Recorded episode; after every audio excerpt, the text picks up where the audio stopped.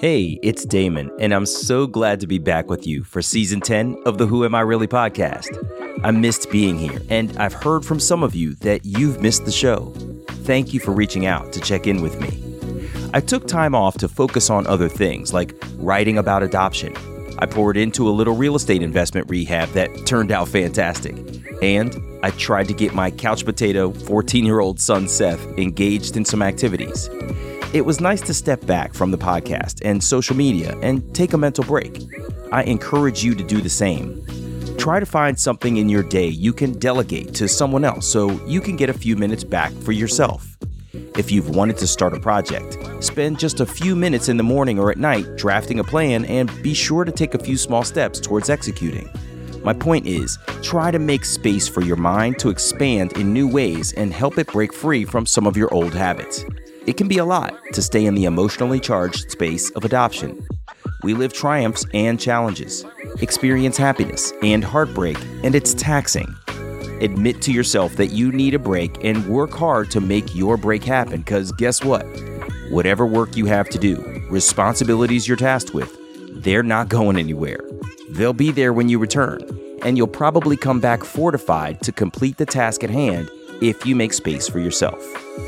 Before we start, I want to make sure to thank some new contributors to the Who Am I Really podcast. Thanks so much to Marla, Debbie, Kathy, and Donna for taking a moment to go to patreon.com to make a contribution. I'm really glad the show provides some value to you, and I plan to keep bringing adoptee stories to you for a long time. All right, here comes season 10 of the show.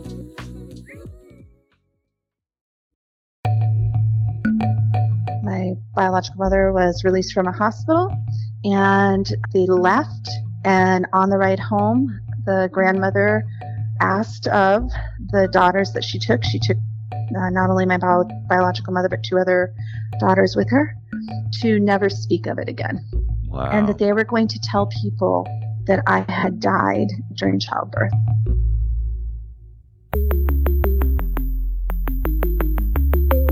Who am I? Who am I? Who am I? Who am I? Who am I? Who am I? Who am I? This is Who Am I Really? A podcast about adoptees that have located and connected with their biological family members. I'm Damon Davis, and today you're going to meet Lisa. When we chatted, she was in a hotel in South Dakota, but she normally resides in Tennessee. Lisa led quite a life, surrounded by family she loved and felt deeply connected to. Her adoption was never kept a secret from her and played a constant theme in her life. Guided by gratitude and the question, Where do I come from? Lisa's journey started with a DNA test, which opened the doors to help her answer that nagging question. The path of Lisa's reunion still has a winding road ahead, so this is Lisa's journey so far. Lisa grew up in a small South Dakota town where everyone knew everyone. The eldest of three children and her parents' only adopted child, she describes a simple upbringing surrounded by a loving family and a welcoming community. Aside from run of the mill family dysfunction, Lisa describes her childhood as an average one. A straight A student and the first of her family to go to college, Lisa says her upbringing was typical for most children raised in the 80s and 90s. Although she knew she was adopted and her adoption was a recurring theme throughout her life, it wasn't until 2018 that Lisa began her journey to learning more about where she came from and the people who gave her life. I really always, I always wanted to know my my beginnings. I think that's how I, I phrase it the most. I really wanted to understand how I landed on the earth, but I have the the vein of gratitude, and so with each decade, because I've had several here on this earth, I felt more compelled uh, to really have an opportunity to thank the person that gave birth to me. My biological mother, uh, Martha, became pregnant in the early 70s. And during that time period, if you're uh, knowledgeable as a, an adoptee or how things were going in our culture, related to unwed mothers, teenage pregnancies, Roe versus Wade. I feel very, very fortunate to walk the earth. And so with that with that seed of gratitude that has always been in the back of my mind and that has been sprouting over, you know, each decade, I have felt and wanted to continue to to reach out and to find those people that created me as a human and have given me life, but also I have had what I consider, even into my adulthood, an extremely blessed life. I've experienced things that I never thought I would. And I feel very fortunate for having done so. And it wouldn't have happened if they had taken a different path, if there had been a different path other than adoption, right? Um, aside from just keeping me. That makes a lot of sense. Wow. I love what you said about uh, a vein of gratitude, right? It's it's something that flows all the way through you, which is powerful to think about. Yeah, and it's a strong driver, and it is really the the primary reason of going down this journey. And I honestly feel it's been a journey, and it has ups and downs. Don't get me wrong. Even when I started this, I started with a DNA kit uh, that I had asked for for Christmas. And after I had received the gift, I put it up in a cupboard and it sat there for several months from December 2017 to March 2018. And then, you know, I'd look at it, I'd open the cupboard and I'd see it. And I'm like, you, you keep saying you want to do this and you want to find out and you want to you want to say thank you. And then there was this little seed of doubt equally planted with the seed of determination and gratitude. And that was, what if I destroy that person's world now? What if they haven't divulged to someone what has happened in their life? And what if I create more chaos than good? So that was a prohibitor for, for a lot longer than it probably should have been. But it's a real feeling and it is a real fear and and it took a it took a while to get over that um, after i submitted the test uh, of course i get all the results back and i find out my ethnicity you know english and german a little bit irish and i'm thinking oh of course i've got a little bit of red in my hair blah blah blah all that good stuff. Uh, but then you get this profile of people and you just start looking at all these names and you have no idea what they mean. And your name doesn't match any of their names, And you realize in that moment that fear of upsetting someone's apple cart is probably happening right now. For nearly a year, Lisa didn't do anything with her results. She just looked at them online regularly. She thought perhaps someone might reach out to her, and she was passive, somewhat fearful that her emergence might hurt someone on the other side. But after her period of cautious passivity, a very new close match popped up for Lisa. And it turned out to be a half biological sister on the paternal side. And that half biological sister actually had a ton of information about the biological father that she had met and her biological mother, who she had also met. Uh, hmm. once we got through kind of a little bit of the who are you, how do you think you're connected, we both realized we were both adopted. She's older, but her biological mother in the 90s had hired a private investigator to find her. And it was through that meeting that she was able to meet the biological father. And then, based off of information he had shared with her at that time, she was able to make the connection that we were that we were half sisters. Wow. That was really what I would call the tipping point of the next phase of the journey. Let me jump in real quick. I want to I want you to just take me back for a second because you blew right past it. You've been sitting with this DNA result online that you can see and just watching for a year it sounded like. Yeah. And then all of a sudden this very close match pops up for you. What tell me what it was like when you saw that. Uh scared. I was so scared. I had no idea what we were going to do next. It had been, you know, kind of like the left field perspective. All the other matches had been there for, for quite some time. And so to have one just kind of pop up after such a, a time period of uh, passively watching, it, it was it was scary. And it was um, also very comforting in the fact that she reached out first and sent a message and said, This is who I am, and I'd like to know how we're connected. And I immediately responded, like within minutes, uh, This is who I am, but I need you to know I can't probably answer your questions. I'm adopted. and she immediately came back too and said, I'm adopted, right?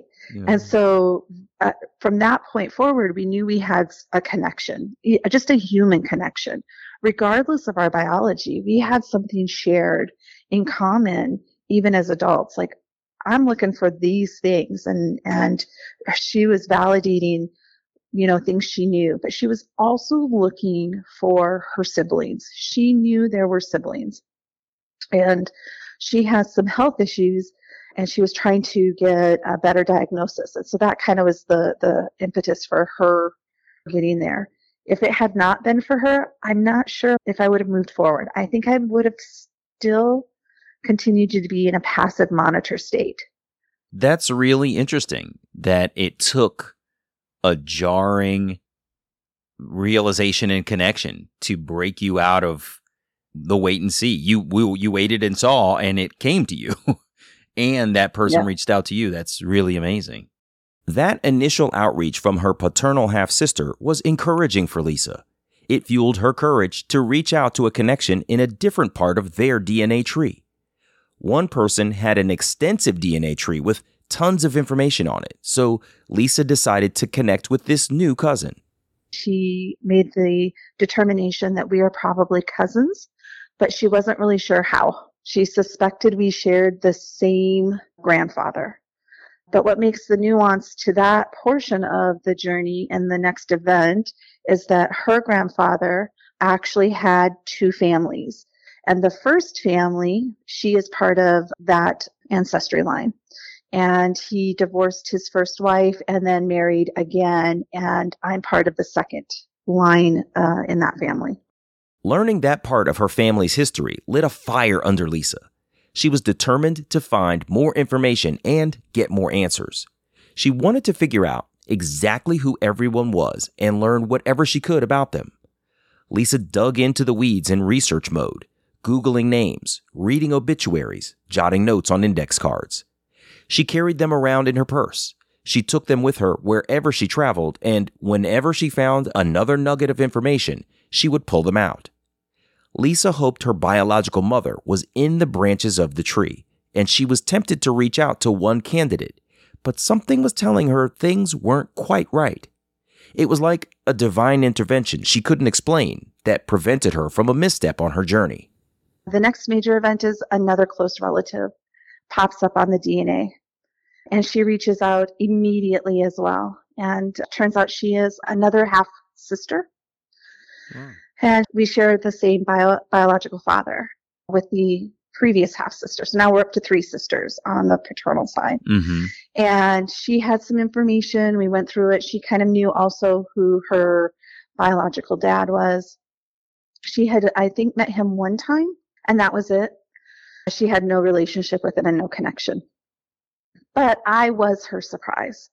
And it was a big surprise and it, they really they really didn't know what to do with me. So there my premonition came came to light. I am going to be someone's surprise.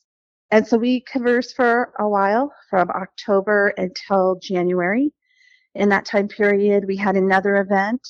The biological father actually had a fourth daughter and he raised her so she was raised by him and mm. her mother she ultimately did ancestry DNA, and then we put it to bed. We just knew based off of the connections of these four women, we all had the one thing in common, which was him and his family name. Mm-hmm. That made it much easier for me, and I sat on that for January 20, February 20, and then as you and the rest of the world knows, we went into pandemic mode. Yeah.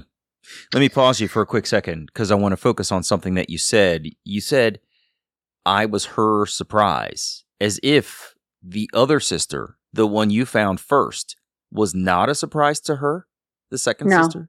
They knew each other. No.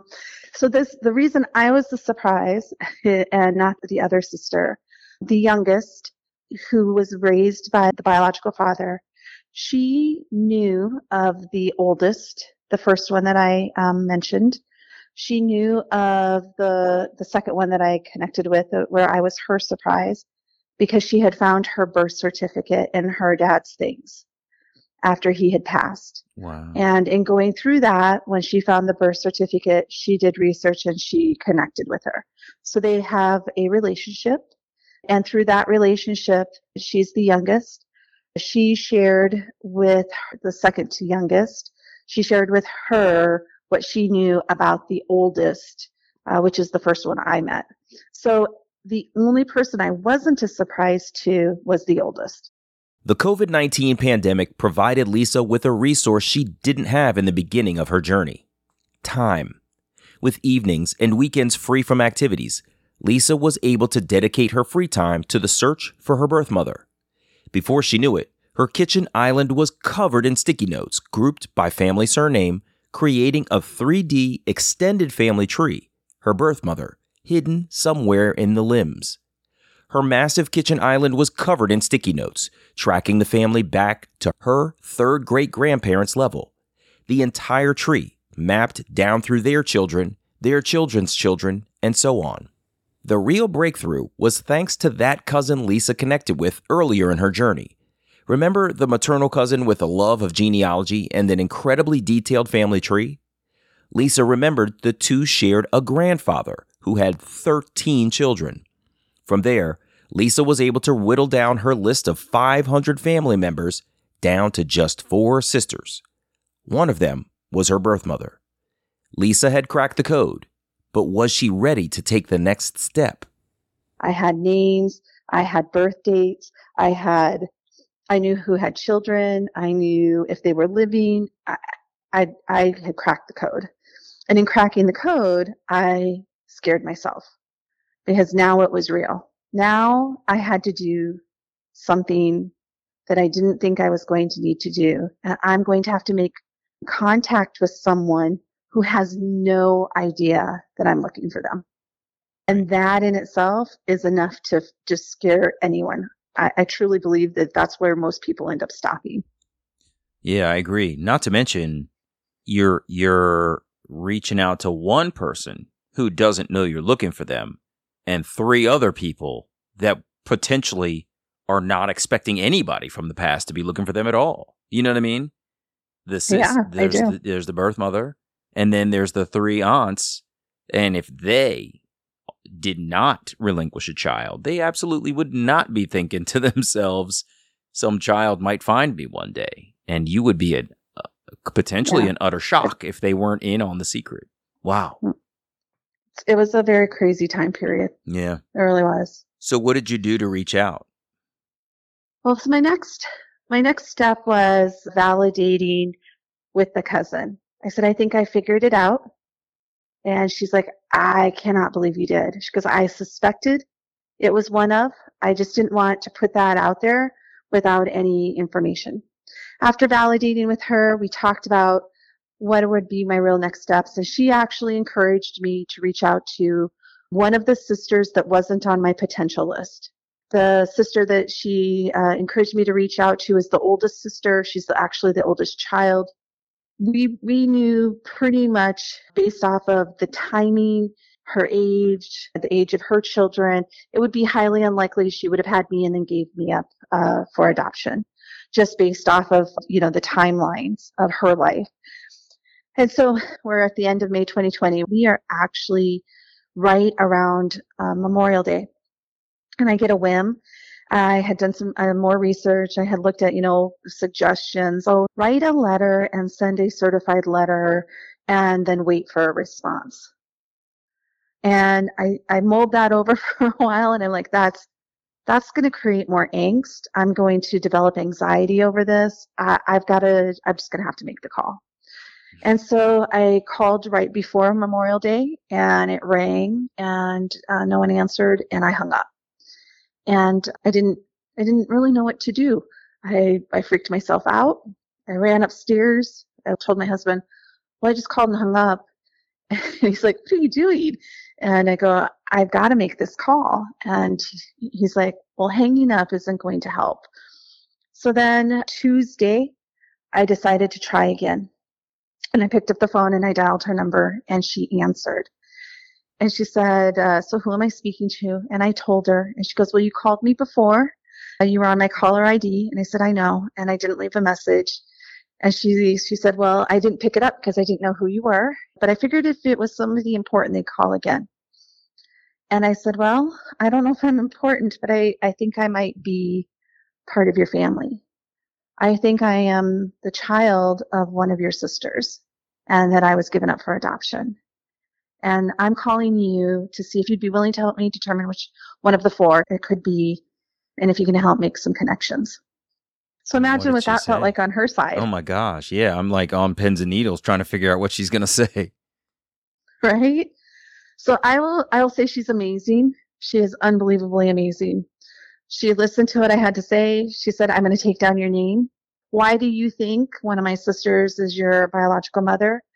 I shared with her the name of the biological father. She goes, I really, I don't have any answers for you. I really don't know, but I'm going to call another one of my sisters. And uh, she told me who she was going to call. And I said, well, please, uh, it's been decades. We're talking close to five decades since my birth and I'm not here to hurt anybody uh, or open old, old wounds. And so tread lightly because the one that you just mentioned is one of the four that it could potentially be. So she says, I'll call you in a, a, a day. I'll call you as soon as I, I have some information. So a couple days go by. Thursday the same week, she does call me. I answer and she is crying profusely and she is so upset. And my emotions plummet. I am just devastated because my worst fear has now come true again and I have hurt someone or I have opened some old wound. Mm-hmm. And in that conversation, it was so emotional, uh, more for her than me, based off of what she felt she had learned, that I had to ask her to collect herself and call me in a couple days. Wow. It was that difficult for her. That must have left you And so what she too. had learned in calling a sister was that yes, uh, yes, one of the sisters, not the one she called, had a child in in in 1972, and it was given up for adoption. But it was done so under a little bit of secrecy in the family, even though later versions of the story is that everyone knew that the birth mother, Martha, was pregnant. She was underage. She was uh, 17 when she became pregnant. There are some extenuating circumstances to the situation. The grandmother and the grandfather had had 13 kids. There were still seven at home. There was just no way to, to bring another mouth to feed into the family. That was probably the, the real start of the process of adoption. But the grandmother decided to drive uh, four hours. So I was birthed in a hospital four hours from where they lived in an evening. And I was held for a little bit she signed the papers. My biological mother was released from a hospital and they left. And on the ride home, the grandmother asked of the daughters that she took, she took uh, not only my bio- biological mother, but two other daughters with her, to never speak of it again. Wow. And that they were going to tell people that I had died during childbirth. Oh my gosh. That's crazy. Oh man. Wow. Did your aunt tell you this entire story or is this some of what you know from now having spoken with your biological mother? My aunt told me the story because when all of this was transpiring, she was not in the country. She was actually stationed with her husband in another country. So for her, it was an absolute surprise, which is why she was extremely emotional.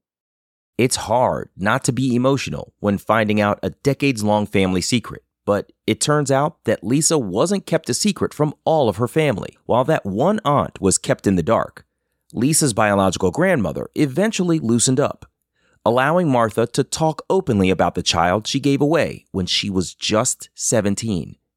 In fact, Martha was excited to learn that Lisa had found her and was eager for the two to meet. But after years of searching, Lisa would have to wait before she could meet her birth mother face to face. The COVID 19 pandemic may have given Lisa the time she needed to search for Martha early in her journey, but Martha now lives in an assisted living facility and was under quarantine like everyone else. Her birth family decided it was best to save the reunion until the two could meet face to face when it was safer to meet in person. We couldn't go see her. They couldn't go see her. We were in a holding pattern. So from May until October of 2020, we were literally just waiting for an opportunity to go tell Martha that I actually had found them. Oh my gosh. So they've all And it- known that you've come back this whole time and she didn't know because they wanted to sort of share, share it face to face? Yeah, because they weren't able to go visit her for any more than like 10 or 15 minutes. And then it was like through a window. And they just, and rightly so, that's just not the way to deliver that type of news, No. right? To, Yeah. To go say, hey, by the way, that child that you had at 17 that we were told never to speak of again has popped up and has found us. In October 2020, they were able to sit down with her for a period of time and talk to her about it. So for her, she was just like, great, I'm glad she found us, right? And then it was more of a when can when can we meet? And that was another, you know, major event for us to consider because it's one thing to find someone, it's another thing to meet them in person. Mm-hmm. Which you're about to do tomorrow. and I am hours away from doing it. And I'm excited and uh, nervous. I'm not afraid. I I have had en- enough time now to really center my brain around all of the pieces of the puzzle that they may or may not know. It's been years. I'm again I'm I'm going to be turning 50 next year. So we're talking 5 decades of of history and people who, you know, many aren't with us anymore, diminishing minds. So, so that's in the past. And now we're forging forward for, you know, the next chapter. And that includes meeting her tomorrow. Gosh, unreal.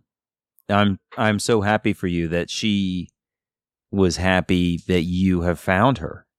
And I mean, imagine if if the lockdown and sort of pandemic quarantine had prevented you guys from getting together even more. I mean, it would be so excruciating not to ever reach this moment or have it go out even further. This is really great that you're able to do this tomorrow. It is. And you know, sometimes we don't understand the blessings and, that come to us in the, in the places that they do.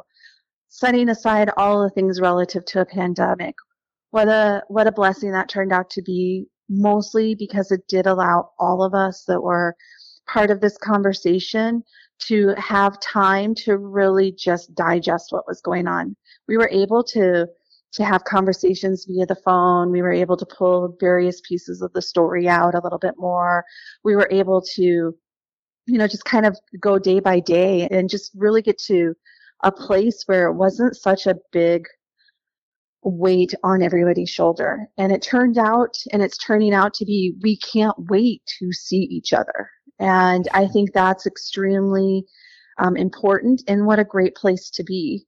I'm excited to meet all of them in person. I'm getting to meet not only my biological mother, I'm getting to meet three aunts, and I can't wait. And I know based off of conversations that we've had in the last week, it's hard for them to get to tomorrow. So we're having a luncheon and we're going to celebrate the fact that we, we get this opportunity, no matter what part of life it is. We're, we've been blessed and we're getting this opportunity and we're going to make the most of it. That's amazing. I love it. I'm so happy for you guys, and I can't wait to hear what happens in the aftermath, Lisa. This is yes, really me cool. too. Wow. Well, I'm really thankful that your journey has gotten you this far, and I can't wait to hear what happens next. So I wish you all the luck in the world, and and just have fun, be in the moment, and take care. Okay. Thank you. Thank you so much. And, you know, I look forward to uh, the update as well. And, you know, I just want to thank you for giving myself and all, all adoptees this opportunity to tell their story. I just want, you know, people to know that they're not alone. It's not a topic that a lot of people talk about. And so the more we talk about it, the better it will be for the next person trying to to find who they are and where their beginnings are. It can be great and it can be it's got a lot of ups and downs. But Yeah. Right now, I'm on the high, and so I hope to ride the high a little bit longer. I'm so happy for you. Enjoy the high, take care, and all the best of luck tomorrow, okay? All right. Thank you so much. All right, bye, Lisa. Bye.